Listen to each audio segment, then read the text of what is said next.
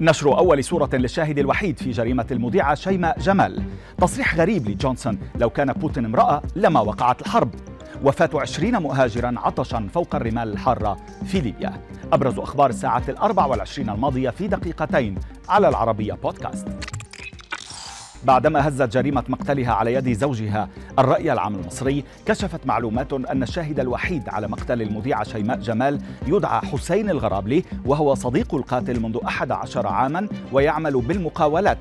المعلومات كشفت أن زوج المذيعة طلب من صديقه مساعدته في استئجار مزرعة كي يقوم باستغلالها في تربية الخيول مشيرة إلى أن القاتل حضر مع زوجته إلى المزرعة يوم الحادث حيث وعدها بنقل ملكيتها لها. لكن مشادة كلامية وقعت بينهما حول تسوية أمور مالية وقانونية وتعاملات أخرى تطورت لتبادل الشتائم بألفاظ صدمت الصديق الذي فوجئ بالزوج يمسك بسلاحه الناري ويضرب زوجته على رأسها بثلاث ضربات ثم يخنقها حتى لفظت أنفاسها الأخيرة. نبقى في مصر حيث كشفت وزارة الداخلية المصرية أن مقطع الفيديو الذي أظهر سيدة منتقبة تخطف طفلا بعد وخزه في كتفه بدبوس يحوي مادة مخدرة هو مقطع فيديو مفبرك. الداخلية أوضحت أن أربعة مراهقين أعدوا الفيديو الذي أثار الرعب في الشارع المصري من أجل تحقيق مشاهدات عالية وعوائد مالية على مواقع التواصل الاجتماعي. مشيرة إلى أن المتورطين اعترفوا بعد القبض عليهم بأن الفيديو المفبرك تم تصويره في أحد شوارع سوهاج فيما كان المقطع انتشر بشكل واسع على مدى الأيام الماضية تحت عنوان شكة الدبوس مثيرا الهلع بين العديد من المصريين. لو كان بوتين امرأة لما وقعت الحرب؟ بهذه الكلمات الغريبة سخر رئيس الوزراء البريطاني بوريس جونسون من فلاديمير بوتين الرئيس الروسي. وخلال مقابلة مع شبكة زي دي إف الألمانية اعتبر جونسون أن الرئيس الروسي شن حربا ذكورية مقيتة ووحشية على الأراضي الأوكرانية.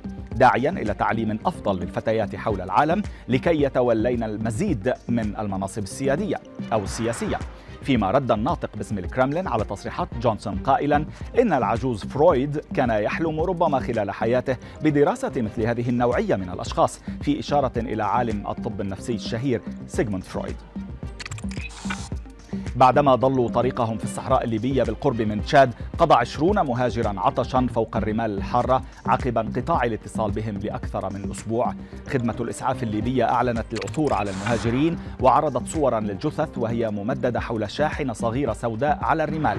مشيرة إلى أن سائق المركبة التي كانت تقلهم ضل الطريق كما أوضحت أن ليبيين ضمن الضحايا فيما يعتقد أن الجثث الأخرى لمهاجرين من تشاد عبروا بشكل غير قانوني إلى ليبيا. وفي خبرنا الأخير توفيت البريطانية ديبورا جيمز التي كانت تقدم مدونة صوتية بودكاست مخصصة للسرطان بعدما تمكنت في حملة انتشرت بشكل واسع عبر الإنترنت من جمع ملايين الدولارات لدعم الأبحاث حول المرض. دابر جيمس أعلنت في منتصف شهر مايو الماضي أنها تتلقى رعاية تلطيفية بعدما دأبت منذ أشهر على نشر وقائع على إنستغرام عن معركتها اليومية مع سرطان القولون والمستقيم. فيما غرد رئيس الوزراء البريطاني على تويتر قائلا بفضلها سيتم إنقاذ أرواح كثيرين. أما الأمير ويليام وزوجته كيت فاعتبرا أن دبرا كانت امرأة ملهمة وشجاعة أو ذات شجاعة لا تتزعزع.